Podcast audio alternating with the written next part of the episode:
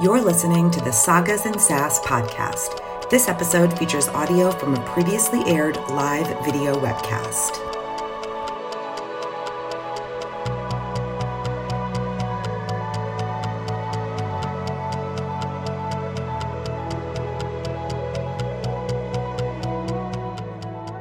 Welcome to Sagas and Sass Season 4, brought to you by Geek Entertainment. I'm Tara, along with fellow hosts Nick and Jonathan, and we're also joined by one of our regular guest hosts, Seth. This episode will cover Reaper, Part 4 of Red Rising, the first installment in Pierce Brown's Red Rising saga. Please note that there is a chance you will hear some spoilers for other books because some of us can't keep our mouths shut during our live webcast. However, any possible spoilers will be edited out of the podcast versions of these episodes. If you're watching live, join us in the chat or after the fact, follow us on Facebook, Instagram, and Twitter at Sagas and Sass, or email us at sagasandsass at gmail.com to continue the conversation.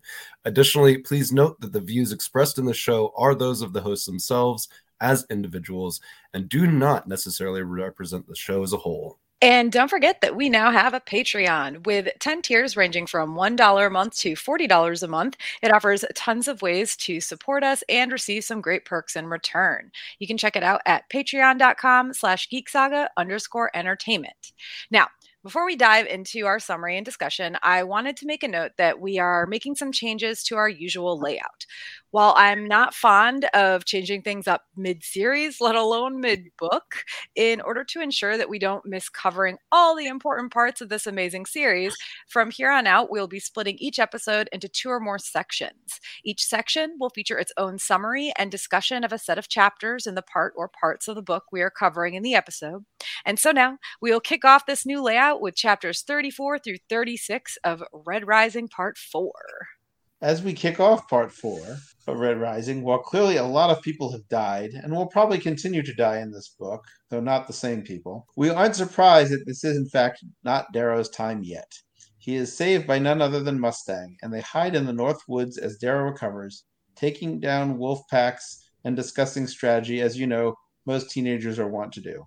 Well, in this world at least. Unfortunately, Mustang becomes ill to the point where Darrow is afraid she is going to die one day he goes out to hunt and is met by Fitchner, who not so begrudgingly reveals that the proctors are helping the student named the Jackal, who happens to be the son of the arch governor of Mars, Wynn.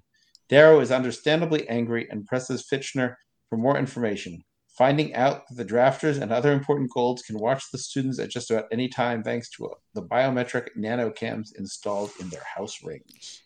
There's a lot to unpack there because when we say anytime, we mean any time. But the really important part that is is that if the students remove their rings, the only cameras then trained on them are the ones on the battlefield. So stay tuned because that becomes important later. For now, though, Darrow starts forming a plan because he knows that if a house is destroyed, their proctor has to leave Olympus. He demands antibiotics for Mustang and also receives a package of his own, a gift from a friend that comes in the form of his Pegasus necklace containing Eo's Haemanthus blossom. So, Darrow Mustang lay a trap for some of the Oathbreakers, students who were enslaved and ran away from their slavers, and use Mustang's standard to free them. They soon gather a small group of soldiers and lay yet another trap, this time for House Mars, that allows them to free a group of their slaves, including the ever lovable Pax O Andromedus and wily, snarky Tactus. But they're not just there to lay traps and free slaves. Darrow also sneaks into Mars's castle with the help of a Minervan girl who is stationed on their walls because he wants to remind his house who he is the best of them all, someone who can go where he pleases and do what he pleases, which in this case means carving his sling blade into every door of the keep and the huge table in the war room. Not that he stops there. He also carves a skull into Cassius's chair and stabs a knife into its back, all while his soldiers light fire to brush stacked in the shape of a sling blade on a nearby hillside. Next up is House Ceres. Because if Darrow has an army, he needs to feed them. But while they are able to take this castle, trouble soon brews in the shape of, colorist not shocked, Tactus, who attempts to sexually assault one of the girls from House Ceres, claiming that he's owed his spoils of war. Darrow knows he can't do well nothing because the Ceres students are calling for punishment, but he also knows that if he meets it out, he will piss off the House Diana students. Darrow whips Tactus but then he shocks everyone by sentencing himself to the same punishment because he must own their evils with them. And luckily for him, the play works. So, going back to the beginning of part four, when we find out that Darrow is in fact still alive, Whoa. Shocking. Um, Only viewpoint character? he wakes up to, of all things, Mustang singing Eo's song. And he thinks, if ever I've felt there was a God, it is now as I listen to the mournful chords. My wife is dead, but something of hers lingers still. It's very sweet. And he asks Mustang where she heard it. And Mustang says, a little girl sang it. And this is really interesting to me because they're all the same age, give or take a year. There might be a slight difference, right? But Mustang was probably about the same age as EO when this happened, you know, when she saw it on the HC. So is she little to Mustang because she's like red and therefore small? Or was she meaning little as in diminutive or little as in I think this was a child? Because girl was a full pregnant married teenager. I- I- well, I mean, she wasn't showing. But I tend to think that maybe like she saw a kid of a different color, maybe Hmm. singing it. Just thinking about the age difference and whatnot. Do we have it like an exact time frame for when they were using the technology to make Darrow better, faster, stronger? I believe it took, in terms of like time length, Yeah, it yeah. was like a year or so because Yeah. Darrow was about 16. He was about 16 Yeah, I remember when that, so- he I remember. died, quote unquote. And at the Institute, at one point, he says it's his 18th birthday, okay, so or he thinks it's his 18th birthday. Okay, Yeah. so it could have been like maybe about a year, year and a half. Yeah, because Yeah. it's also vague on how long it took him to take the institute test. When the board of quality control came and bugged him about it, there was like a good period of time, a month or two between that and when he finally gets noticed that everything's legit. So yeah, it was it was a couple years. But I mean the fact of the matter is all the kids that are at the institute are mm. kind of supposed to be about the same age. so- Yeah, but Yeah. I guess that period of him being out of the picture, so to speak, would be long enough for EO's song to filter up to the point where a child could have sung it in front of Mustang. True, true. But still, I mean, two years. Like when you're 18, do you think a 16 year old is a child? I, I don't. Well, uh, I mean, I, He's I very just- small. yeah, I mean, I'm just going with actual child of another color. That's where I'm planting Yeah. my flag. To be honest, it's not important per se, but I mean, what is important is that Mustang has seen it and that it stuck with her.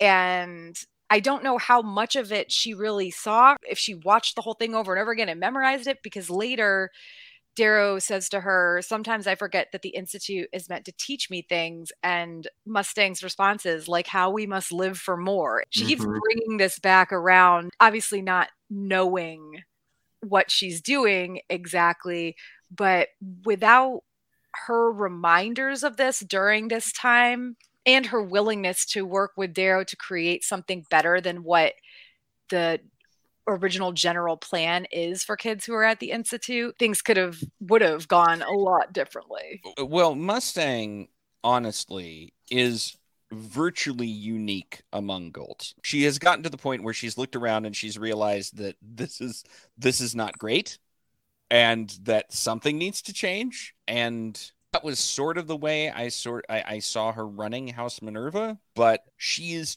still I, I would say too much a part of gold culture to really understand what needs to be done.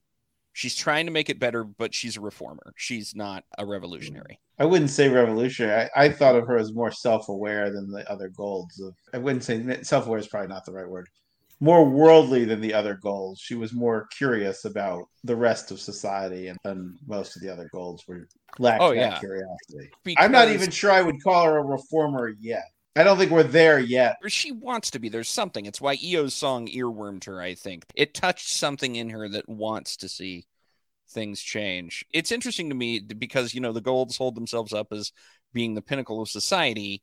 And to be crude, if I can be a little crude and do some swears, basically, if you put a gold, especially one that styles him, her, or themselves an iron gold in front of another person, their response is almost always fight it or fuck it.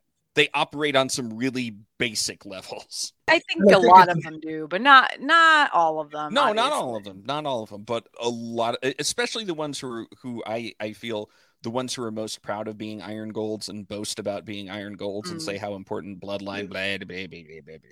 I think the, the group we're seeing of golds is not a complete picture. I will allow, of course, that at this point they are in the Hunger Games, Battle Royale, Lord of the Flies, take your pick. And they've been there for months. So at this point, they all have some serious trauma and a lot of PTSD is happening that nobody's dealing with.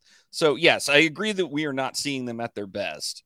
Well, it's very important that Darrow ends up with Mustang at this period when he's at his lowest at the Institute because without ending up with her specifically and without her having experienced that earworm of Eo's song and the ideas that I think it helped put in her head. Not that it was entirely Eo's song, but it for sure has spurred Mustang to think a little bit differently, or else she wouldn't be singing the song and quoting the live for more bit because Eo also says that when she's on the scaffold. But when they go into a discussion about the game itself, after going back and forth with Mustang about this, Darrow realized that to win, he needs an army, but if it's made of slaves, it's not going to work.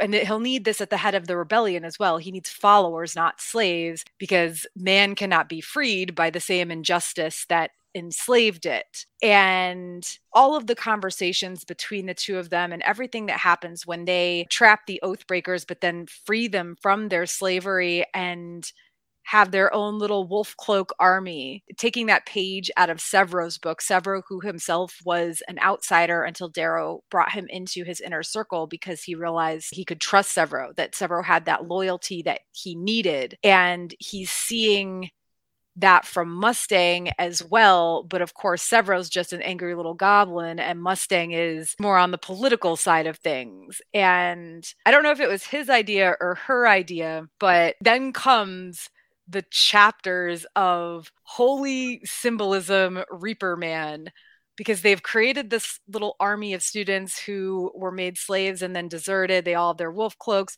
They lay that trap for House Mars. They free a whole bunch more slaves. Darrow sneaks into the Mars castle and carves a sling blade everywhere. And he specifically says, too, that he set the brush on fire in the shape of a sling blade on the hillside because he knows that if Sevro is still around, he's going to see it and he's going to find him. It goes from Darrow just trying to be the conqueror that he was in part three to being somebody who knows he has to build before he can tear down. Yeah, and he's also sort of consciously making himself a symbol. And I'm sorry, I'm gonna. Mm-hmm. sure do love them French fried potatoes. Okay, good. I'm done. Everybody remember Sling Blade? It was a movie in the 90s. All right. Yep. But also, okay, I just have a question about that. And I had a question when I read it too. I'm like, how many doors are there that he's going to go carve a sling blade into every single one of them? It's not the first or last time I'm going to ask, how extra is Darrow in this moment? Not know. that big a castle. yeah, but it's it's still a It's castle. still They got a big doors. Castle, and he's Stairs. Yeah, but if, I've been to s- in small castles that have maybe five doors, six doors. I mean, I guess they're more keeps than castles, but Well, and two, the there's not like a bunch of different bedrooms either. In the beginning, like when they first enter the main castle, it's said that there's like a dormitory basically with just kind of mattresses on the floor. So no matter how big it is, there might not be that many doors. But I mean, yes, I agree. He probably could and should have just carved his sling blade into the table and done the thing with Cassius's chair and left it at that. But yes, Darrow is extra. You know what it honestly reminds me of? The graffiti scene from Life of Brian, where Oh, he, wow. he is painting he's painting uh Romans go home, except he does it wrong. So a centurion comes by and is like, That's not how you that's not how you say that at all. Now go write it 200 times until you get it right. So he paints it 200 times over this wall. it reminded me a little bit of that. I agree with Seth. I think it was very extra. Um, I, I have to say though that if I'm understanding what a sling blade is correctly, if you're going to use something as a symbol of an army, especially if you're doing what Darrow's doing, you could definitely choose worse symbols than a scythe. Yes, yes, that is true. Well, and plus, it means a lot to him personally for Yeah. obvious reasons, but everybody else just thinks it's a scythe because that's the weapon that he quote unquote happened to pick up in his and Cassius's very first fight together. Nick, do you want to read the quote about how Darrow's going to run his army? Sure. Mastering my anger, I tell the members of my army that they will never be slaves in this game again, so long as they wear my wolf skin. If they don't like that notion, they can clear out. No one does, but that's expected. They want to win, but to follow my orders, to understand that I don't think I'm some high and mighty emperor. Their proud hearts need to feel valued. So I make sure they know they are. I pay each student a specific compliment, one they remember forever. Even when I am ruining their society at the vanguard of a billion screaming reds, they will tell their children that Darrow of Mars once clapped them on the shoulder and paid them a compliment. It's a little bit high and mighty of him, honestly. He is getting ahead of himself a bit, I think. Look, they were really good compliments, you guys. You just didn't hear them. All right. Yeah. I, I mean, I mean, I guess they would have had to be. literally right after Darrow's going on about how awesome he's being and how years down the line when he is picking their society apart bit by bit, they're all still going to be proud of the fact that they knew him. Like, okay, dude, I don't know how to feel about that.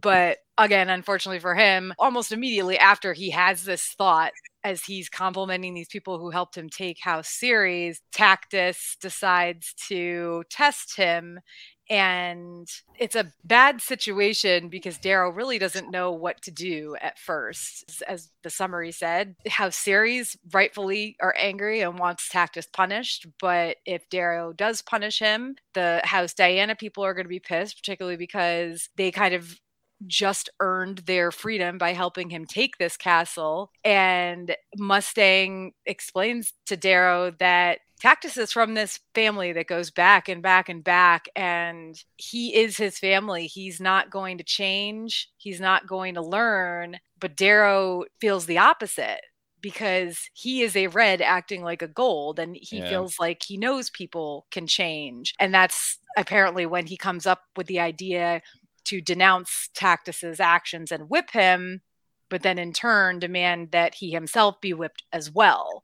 And goes into like, this is how punishment is going to go in the future. Because if you do something wrong, you have to own your evil and I have to own it with you because you're part of my army. And it's one of those things where it was a good choice on his part. I'm still a little surprised it worked as well as it did. Well, that is the kind of thing I think. And I mean, obviously, it's a book, and Darrow has to achieve some things in order to get this stuff going. But that is the kind of thing where I think the people in the courtyard are like, "Is that crazy son of a bitch going to get whipped? He's he's taking the punishment because he's." A, and that is the kind of thing that is, I think, it's going to shock you a little bit. It's gonna it's going to scare you a little bit and i think it is right there is going to be this seed of real admiration for what this crazy bastard is doing I also want to talk for a second about how at first he has Tactus whip him, but then he's like, nah, no you're not doing it hard enough. that's that's not I need Pax to fucking whip me.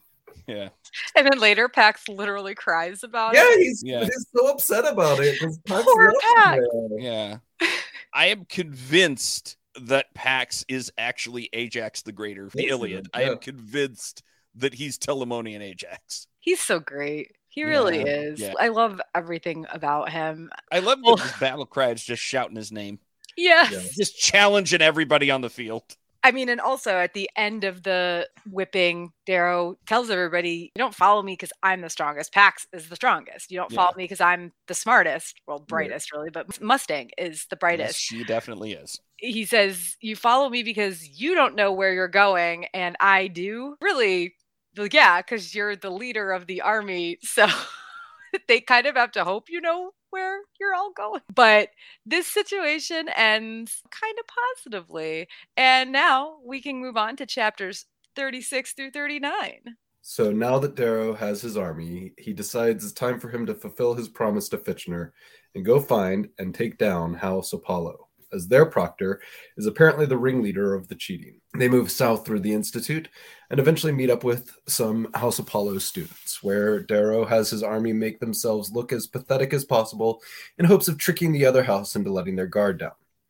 But while his army roves and bonds, the proctors continue causing trouble, first by setting their horses loose and then spoiling their food. To top it all off, just as Darrow trusting his friends, particularly Mustang, with some of the intel he got from Fitchner, Proctor Apollo uses this attachment to lure him away from camp and into a trap with a giant carved bear. Thankfully for Darrow, though, someone else laid their own trap, catching the bear and saving him in the process. Because that's right, folks, Sevro's back. Granted, he's sport and missing an eye, but back nevertheless. And he has his howlers with him because loyal pack that they are, when they were told that the Jackal had captured Darrow, they all just straight up abandoned Mars castle to go searching for him. Now, Darrow knows there are plans to make, plans that he doesn't want the proctors to hear, but he also knows that if he tells the other students what's what, he risks everything. So, as they sit around their fire, he suggests that they remove their house rings and talk not as students from different houses, but as friends. Step one of their plan is to split the army into units, integrating all the members of different houses together, and then they begin harrowing House Apollo. And then one night, when they finally convinced Sevro to reveal what he learned while he hunted the jackal in the mountains, namely that in order to avoid being enslaved during a battle with House Vulcan, the jackal collapsed the tunnel House Pluto was hiding in, killing a whole bunch of students and stranding himself and the remaining members of his house in the dark, where they had plenty of water but no food. At least not until they started eating people. Suddenly, their fireside story is interrupted as the proctors have descended and surrounded them with a jam field. Proctor Apollo reveals himself and hands them a jug of wine, which Sevro promptly guzzles as the proctor tells them they really should all return home.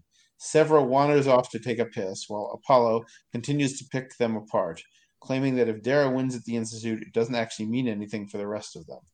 Of course, Darrow and his army tell Apollo to stick it where the sun don't shine, which angers the proctor, who needs a proctologist apparently, but not as much as what happens, because it turns out the whole thing was a diversion to allow Sevro, Tactus, and some of the others to attack Apollo's castle without interference from the proctors. Prime planning, my good man. Without the proctors being around to cheat on behalf of House Apollo, Darrow and his army win the day, but Fitchner soon pops in to reveal that Proctor Apollo has not, in fact, left Olympus and to try to talk Darrow down from his need to win it like the whole entire Institute thing, partly because Fitchner is worried about his son's safety. Because, oh, yeah, by the way, Sevro is Fitchner's son.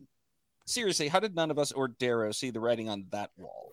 But Fitchner isn't done yet because he continues to insist it's not just about Sevro that Darrow is overstepping and walking right into a trap, but not one set by the proctors of the Jackal. One set by Mustang? This is where Fitchner goes too far, though, because while Darrow does promise to take care of Sevro, he then knocks Fitchner unconscious. So the proctor's causing trouble for his army. Darrow says he's looking at it as a test because when the real rebellion begins, things like this will happen. And how should he react?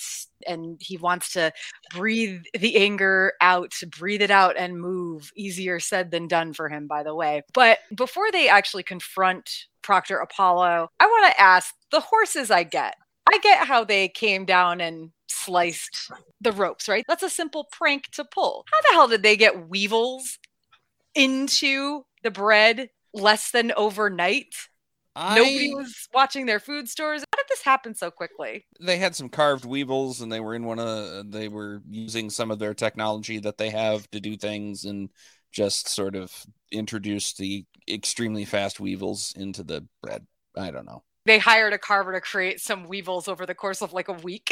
Look, this this society is practically at the level of technology is like, do you want something done? Great, good, it's done, it's finished. The only thing they seem to not have is faster than light travel. At times, particularly at this point, I just had the thought this is more like Harry Potter, like somebody waved a wand and there were weevils in the bread. It happened that fast. I'm not saying I need it explained away by their technology. Yeah. But it's also like this is the first time when I read this book originally, but even more so on rereads where I think, uh, okay, how did they do that that way so fast? I mean, I will say that in this analogy, uh, I think that makes Fitchner Dumbledore, which tickles me. Although a much more crass Dumbledore. Yes. They do arrange to confront Proctor Apollo. When it first happens, I think we're supposed to believe that it's happening by chance, but of course, of course, it's plans and plots within plans and plots in this book. And they straight up accuse him of cheating on behalf of the jackal, threaten him with what will happen if the drafters and the other parents find out. I love the Darrow being angry about nepotism because he thought he could just walk in here and if he was the best, not that he wouldn't have hurdles to step over, but if he was the best of the best, he wouldn't have too much trouble winning. But now they've got other students dying in this rigged game and Proctor's getting paid to ruin what is supposed to be a meritocratic system because it's not the best shall rise, it's the best connected. Proctor Apollo does not like being accused of this. How much editing are they doing in the background? Whoever has their finger on the edit button is just holding it down. It's like Nixon. There's an 18 minute gap in the recording. Nobody knows what's happening. Well, and they Um, do use jam fields, and I know Yeah. that that keeps like things from being heard outside of their conversation. So they're having this fireside chat, and then all of a sudden, in the midst of it, pop, everything goes silent for like 20 minutes while they argue with the proctor. So even if somebody isn't deleting that empty recording, and I'm sure the drafters and everybody else knows there's some things that happen that the proctors hold back from them with these jam fields and everything. But eh, does this happen a lot in every institute game, or is it just this one? I would have to say that there is no doubt in my mind that there are at least as many rigged years as non rigged years. It's a thing where some of those people just aren't going to want their kids to die. Call me crazy, but that might be a feeling that a few of these parents have. I'm sure that there's one drafter, he's probably about my age, he's probably around 45 or so. He's been there for 20 years. And he's like, oh, another, another, another one of these, uh, another one of these gaps. All right, I'm just gonna, just gonna edit it out. Uh, put in some, uh, some, some of them horses, some of them horses just uh, galloping over the plains. People like that kind of thing, and like that's that's what's going on. I'm I, I'm sure.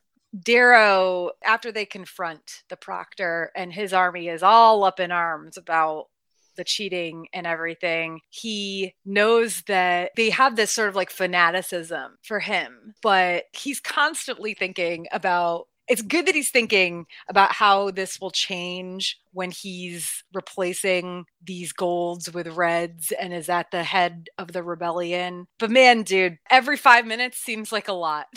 every time something major happens, Darrow was like, oh no, they're going to all hate me so much when I have to tell everybody that I'm actually a red.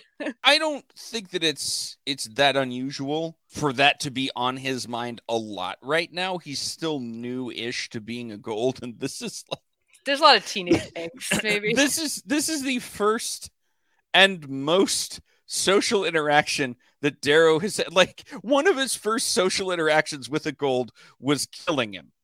Right? He, he still at this point has a big chip on his shoulder about what he has to prove, which says to me that he's still, and you know, rightfully so, because he is one, feeling like an imposter.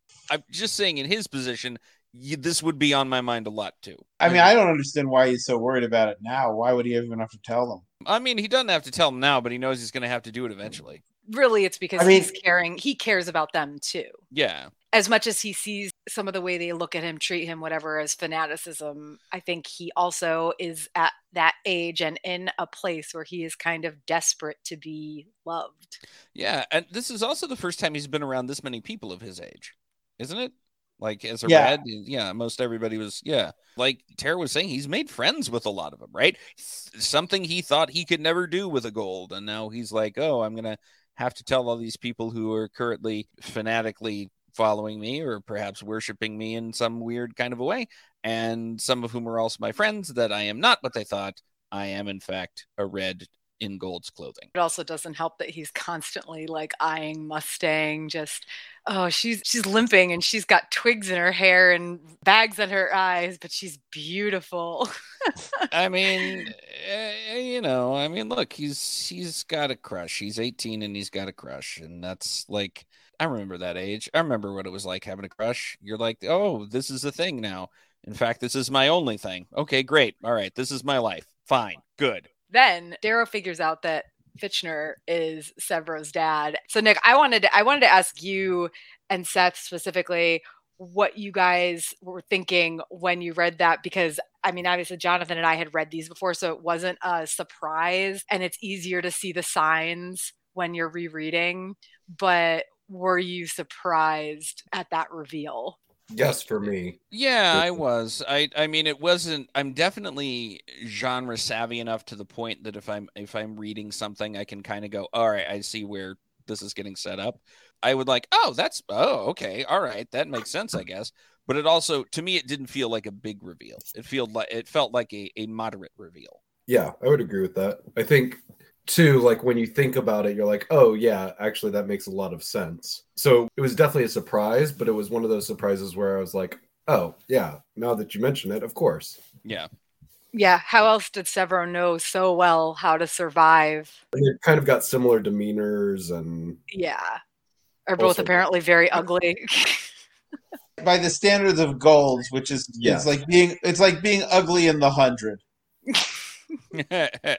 You're TV ugly. yeah. You're the ugly one in the CW show. Yeah. yeah With Sevro though, um I mean yeah, the one thing that did throw me for a loop when I first read it that did somewhat surprise me is if he was Fitchner's son and the game is rigged, I would have expected Sevro to have had a different opponent in the initial Institute challenge. Because remember, he was the one who took out Priam. Yeah. Well- He's supposed to be like the ultimate gold, right? Well, I mean, that's the thing, though. It was rigged because Fitchner, despite being a proctor, he's like the lowest of the low of the proctors, too. Just like he kind of is everywhere else at this point. And he can protect his son by teaching him how to survive before the Institute, but he didn't have any sort of control over who they put where. Now, maybe things would have been different if it had been like Sevro and Cassius or something. I I don't know, but I I mean I don't think so. Sevro is a he's a He's a killer. He's a lunatic. Yeah, Yeah, he's a mean yeah. little bastard. Uh, and and Sevro is, I think, above all else, cunning. hmm He is going to think of a really, really sneaky way to do something that you probably would not have thought of. So I wouldn't put it past him. Like they get in the room, they get the ultimatum, and before Priam can react, Sevro is behind him, choking him out, or something like that. Or you know, like maybe Fitchner tipped him off, like you're gonna, you know, you're you're gonna have to kill somebody, and he goes into the room knowing that he's gonna have to kill somebody, and has like a second or two extra to react before Priam can do anything. Yeah, we don't know what all Fitchner explained to him prior, but I believe that Fitchner would have given him as much information as he possibly could without getting himself into trouble or putting Sevro into more danger. But yeah, he had no control, particularly as as I said, he's like the lowest of the low, even among the proctors. He had no control over where they put Sevro. I mean, really, he had to beg Sevro to even be put in his house in the first place. But that said, last but not least, it's time for chapters 40 through 44. After Fitchner's visit, Darrow sits down with Mustang and actually brings up the idea of her betraying him, something she insists she will not do, which is exactly what a betrayer would say. They next plan on storming House Jupiter, and while the Proctors will, of course, know what they're up to, that's okay. Darrow wants them to know. Yet, when they arrive at Jupiter's castle, it seems as if those inside will give up without a fight, despite the fact that surely the Proctors would have warned them. But as this book is plots within plots within plots, of course, there's something else going on here. That being that the boy who surrenders to them, Lucian, is actually the jackal. Uh, he's- what? He thought he could trick Darrow, but it is in fact Darrow who tricks him, pinning him to the table with a dagger through the hand and explaining that his army was faking their drunkenness and is currently roaming the castle digging out the jackal's followers. So while Darrow is having his little tete a tete with the supremely creepy jackal, Pax returns with the news that they have in fact found the jackal's allies. But unfortunately for our heroes, the proctors are still going to do their best to help the jackal cheat. And this time it comes at the cost of Pax. Distracted by the jackal's willingness to saw off his own hand, and Pax actually offers him the ion blade to finish this sawing off because he just can't stand it. When the proctors toss a sonic detonator into the room, it gives the jackal a moment to stab Pax in the neck with his own blade.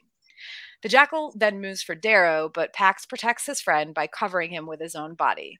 Pour one out for our dear, loyal Pax Al. Of course, the jackal escapes, but the Proctors also capture Mustang. And when Apollo shows up to threaten Darrow with harming her, Darrow finally just loses it. And with the help of the grav boots he stole from Fitchner, along with the knife ring that was recently returned to him, straight up murders Proctor Apollo. Goodbye and good riddance. And now there's only one thing for it. It's time for them to storm Olympus. This goes a lot easier than it maybe could or should have, and soon Mustang is free, and Darrow sends her off to fetch the Jackal Standard, and in the game once and for all, except when he retrieves Fitchner from Apollo's castle's dungeons, where, in case it wasn't clear yet, he was stowed after Darrow knocked him unconscious. Fitchner reveals that Mustang is, wait for it, the Jackal's twin sister! This means that now Darrow has to worry about her impending betrayal while also finally going to take back Mars Castle, which turns out to be another easy mark, but with no traps in store this time. And, and even better news, he finds Roke alive. But then, when he confronts Cassius, his former friend turned attempted murderer, he tells him that they are in a blood feud before stomping out like a big old hypocritical baby like he is. And hey, turns out everything is going to come up Darrow for the rest of the book. He didn't actually have to worry about Mustang, who soon shows up to dump the captured jackal at his feet. This game doesn't end in the raucous celebrations one would expect, but in quiet reunions of families, except for Darrow, whose story is that he doesn't have one anymore. Not to worry, though, the Arch Governor of Mars, the very man who killed Io and was doing his best to cheat his son's way through the Institute, wants Darrow to be a lancer for his household. And Darrow, knowing this is his most hated and yet most needed option, accepts. I don't Oh. consider it murder of Proctor Apollo. I No. consider it Yeah. a, a soldier on a battlefield situation. I am also going to say this, and this is information I will admit that you do not have in book one. If you read the book, if you listened to the book, apparently you do have this information. Um, the Reds are apparently uh, Irish. They are descended from Irish people. So, bluntly, I feel that Darrow killing any gold is an act of self defense. But that's because I have very strong feelings about people oppressing the Irish. Or generally just anyone. I mean, let's be real. Apollo deserved it. Also, he was literally killing Darrow, so Yeah, it's like at worst, it was self defense. if Darrow went all say Sweeney Todd or Lady Stoneheart, I'd kind of be like, yeah, man, you do you. You just do what you want to do, baby. That's mm-hmm. okay. Live your life. When he finally meets the jackal, Yeah. and I don't know if he realized it the second quote unquote Lucian came to the gate, but it was definitely very quickly. Daryl for sure already had the plan of like getting his army fake drunk and like I said, plans, plans and plots and plots and plans within each other. Yeah. But Darrow calls the jackal out for eating people. The jackal still thinks they're in some sort of negotiation because he doesn't, I think he doesn't see at this point that there is anybody there at the Institute that's really like him. You know, he says, like, you shouldn't be negotiating with me by dredging up these bad memories. And Darrow's like, we aren't negotiating. And the jackal's like, yeah, that's all people ever do. That's what this conversation is. I have something you want, or you have something I want, or both. And Darrow looks at him and in that moment realizes that he's seeing something different.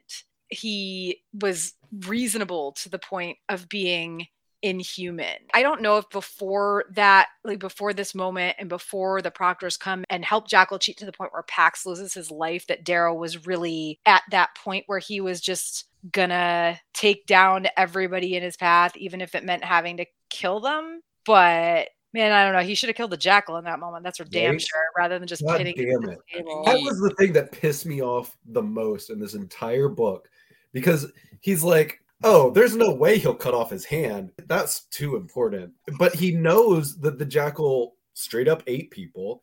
He knows that the jackal is just fucking cold blooded. And also, don't fucking monologue at the, the, the bad guy. Yeah. like, just Yeah, fucking don't- kill him. Or at least incapacitate him to the point where like he can't continue this when Darrow just gives him the option of cutting off his own hand after after looking him in the eye and being like, "This dude Yeah. is inhuman," Of course, he doesn't give a shit about his hand. Also, Darrow, your entire body was recarved. Do you really think that they can't just put this, like, put a new Yeah, hand on him? on.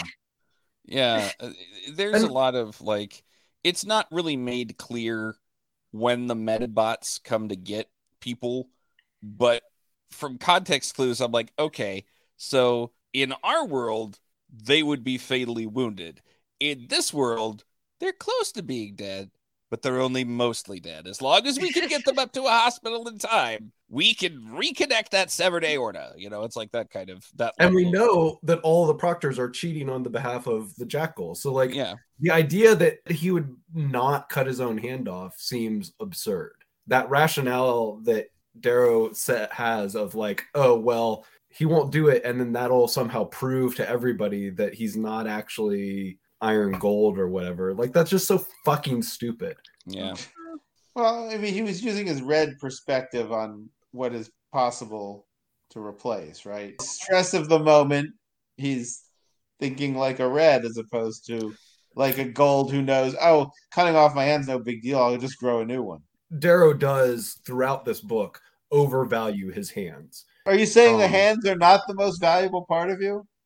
I'm saying that if I were in that position, I would cut off my hand. Hopefully, I will never be in that position. Yeah. Is it i- irrelevant to whether or not I cut off my hand? I will die in that scenario, so I'm hoping that I Oh. never end up there. Oh, geez. I, I don't even get to the institute, man. I'm in that room and somebody just, I'm just taking out. Oh right yeah, there. one hundred That's just- percent. I'm dying in that Yeah. first room for sure. You're right though. Like that's such a good point. I do agree that there's good chance that him being a red and having that idea that you can't just replace things like your hands or literally anything very easily. But yeah, it's a very good point that Darrow he loves his hands, man, and so does Pierce Brown. Yeah. We could talk I- all night about Darrow's hand.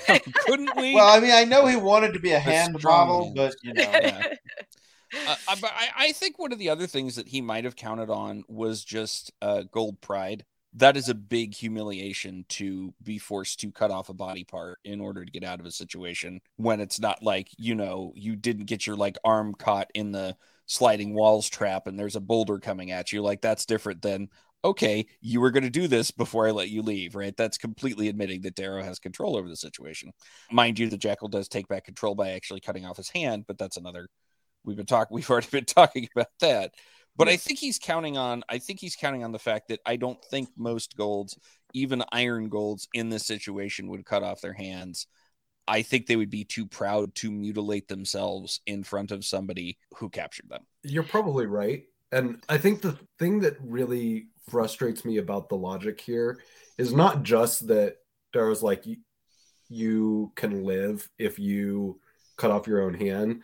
It's that there are no other penalties here. He literally says, Yeah. like, you cut off your hand, you can walk out of here. You we won't do anything to you. Which is the part where I'm like, you have in captivity the piece that you need in order to win. If you are trying to fulfill the objectives of what Darrow was supposedly here for, there is no scenario where it makes sense to allow him to leave, even if he cuts off his hand and embarrasses himself. Yeah. Darrow's two sins are overconfidence. I would not i will not go so far as to say hubris even though this is very this is very heavily greek. This is so greek. I can practically taste the ouzo in the back of my throat. Uh, but um i don't think it's hubris. I don't think it's at that level but it's overconfidence. And the other one is honestly weirdly believing the best of people. Darrow wants to believe Yeah. that if you just show people there's a better way to do things, they'll be like, oh, there is a better way to do things. I could leave all this baggage behind now. And that's just not the way it works. Particularly not with the jackal. He's psychotic. He's a homicidal maniac.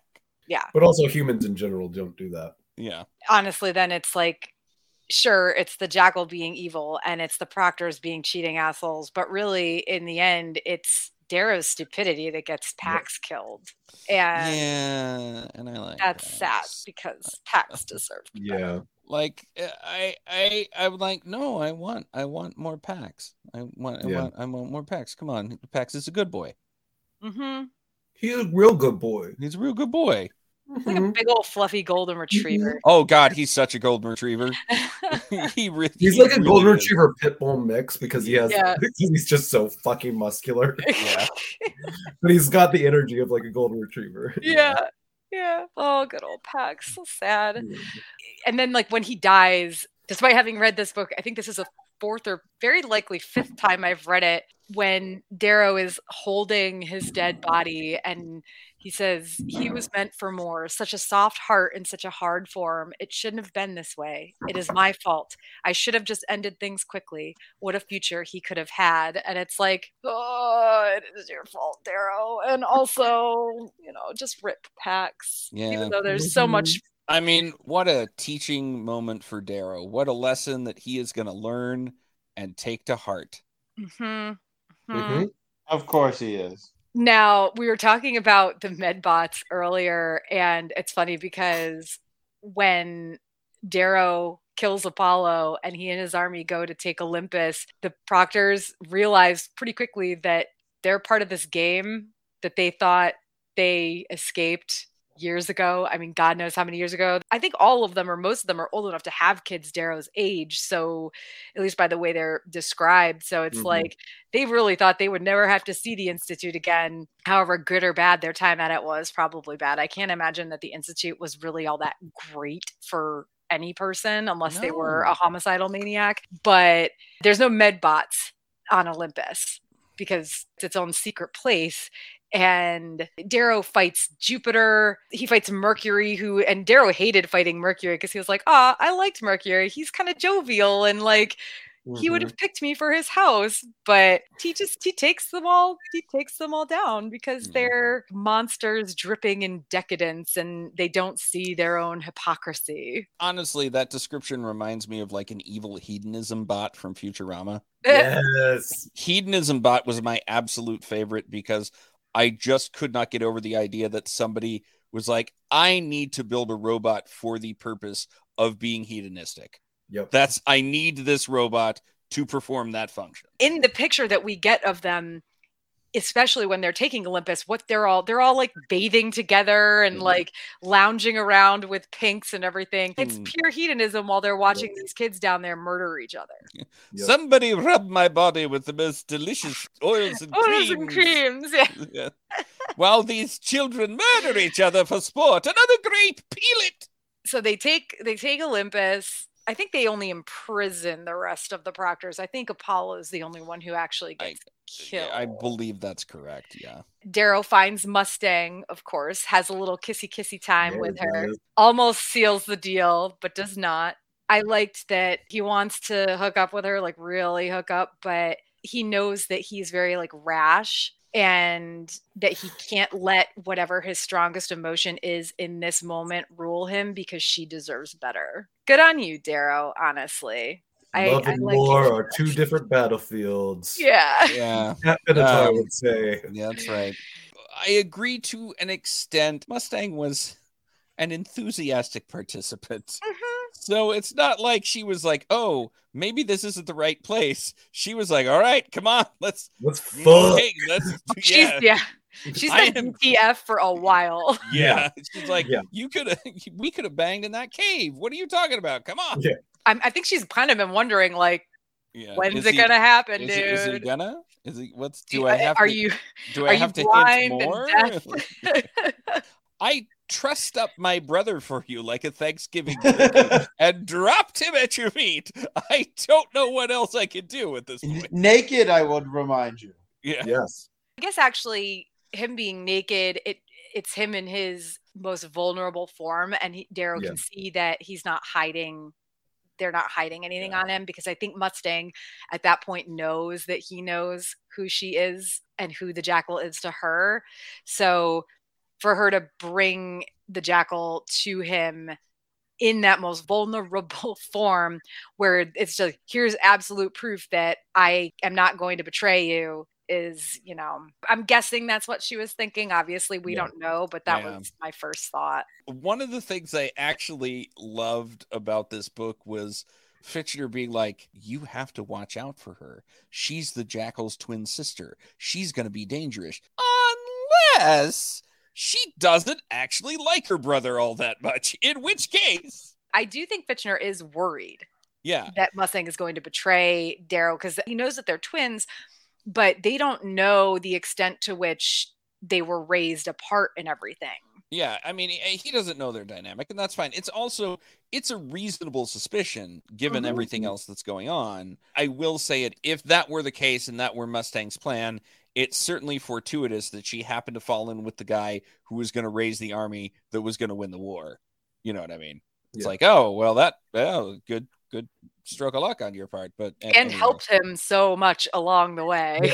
And, and I think that's why I wasn't that surprised. I was more surprised by Sevro being Fitchner's son than I was that Mustang didn't betray Darrow because it doesn't make sense to have sided with Darrow, helped him get to the point where he could beat her brother, only to then betray him. He could Well, I mean, just killed him in the cave. Yeah. Let me be a devil's advocate.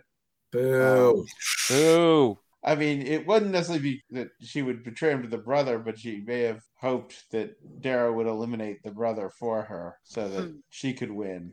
I mean, that's possible. Pit them against each other in a situation where Darrow kills the jackal and Mustang sneaks up on him with the House Minerva standard and is like, boop. like, haha, after all this time. Right there on your forehead. actually Boop. Yeah. you. Darrow does think when he finds out that she is the Jackal's twin, that Mustang is what Golds can be and- Mhm. or should be. And it's her father and brother are what Golds are. And he has to believe that there are good golds because they're the best that humanity can offer. They're also the worst. But if there is no gold oh. like Mustang who is good and who is willing to try for better, then it's going to be a real sucky road for everybody. Yeah, I mean, if if there are no golds who have the capacity to go, oh, our society is completely sick and needs to not be this way at all, at all, uh, then yes, it is going to be an uphill fight. Well, more of an uphill fight, I should say. And it's funny that after the fact, so Mustang doesn't betray him, delivers her brother to him and everything. And after the fact, they're at the little reuniting of the families and all that. And Augustus ignores his both of his own children, including Mustang, who did real well to Yeah. approach Darrow instead and offer him a position as a member of his household as a lancer which is like a guard essentially at, Yeah. at the start anyway it could certainly become more clearly he wants to keep darrow close because of what happened at the institute and he knows darrow knows his dirty secret of helping his son cheat but you know, he's like, I had one condition though, Darrow. And Darrow's like, Oh, you're gonna tell me to stay away from your daughter? And Augustus is like, No, no, no. No, fuck. Go, go, fuck. Like, have Yeah. fun. Yeah. Yeah. Yeah. That's- Like, Oh, that actually was one of my favorite parts where he was like, I don't care about that shit.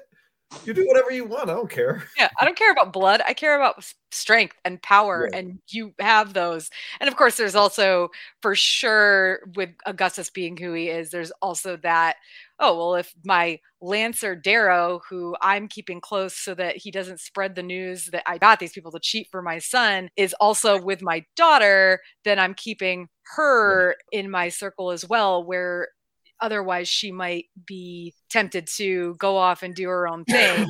it's control upon control upon control with this guy for sure. It's a good thing he's so likable.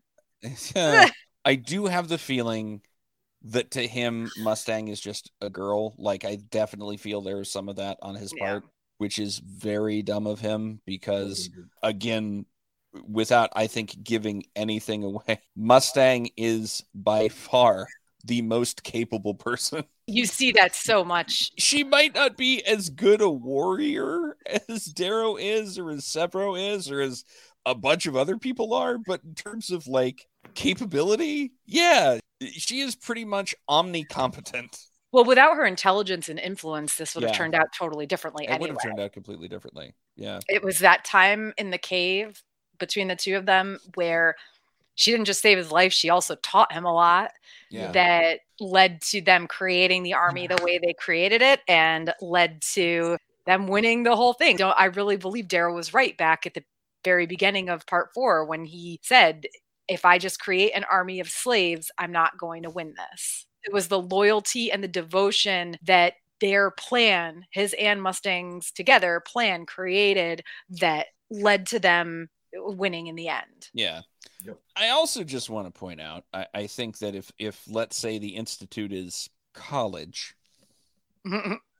Okay. I, okay, and Darrow did what he did, I'm going to go a little bit further with this analogy and say that the institute is law school, and Darrow does what he does. Wouldn't you think pretty much all of the top firms are going to be like that guy? We're all doing that guy. Yeah. yeah. he goes with Augustus because he sees He- it as like the summary said, um, his most hated but also most necessary option.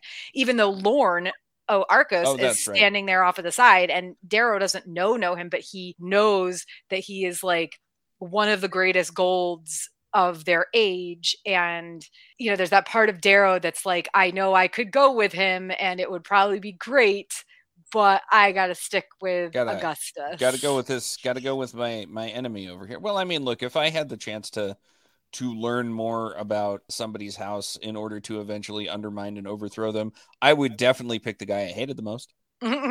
That's just There logic go. It'd make for a miserable time, but yeah, Yeah. agreed. It, it is the smartest play. I mean, for once, Darrow is being a little bit political, I guess. yeah yeah he's he's that is not one of his strong suits we, And it's why he needs Mustang. It's why he needed Mustang this whole Yeah. time. like it's weird because he definitely understands definitely understands loyalty and team building and creating a cohesive unit not so much politics not so much give and take and compromise and game theory and stuff Well, as we close out the episode, we just want to give a shout out to our Heroes Tier patron, Tommy of the TKOK Podcast Network. Thank you so much for supporting us.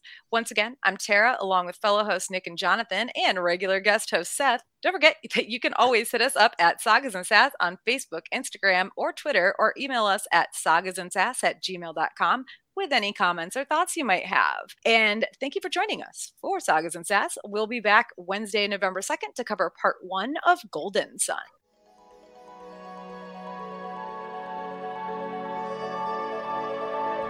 Thank you for listening to the Sagas and Sass podcast. Follow us on Facebook, Instagram, or Twitter at Sagas and Sass.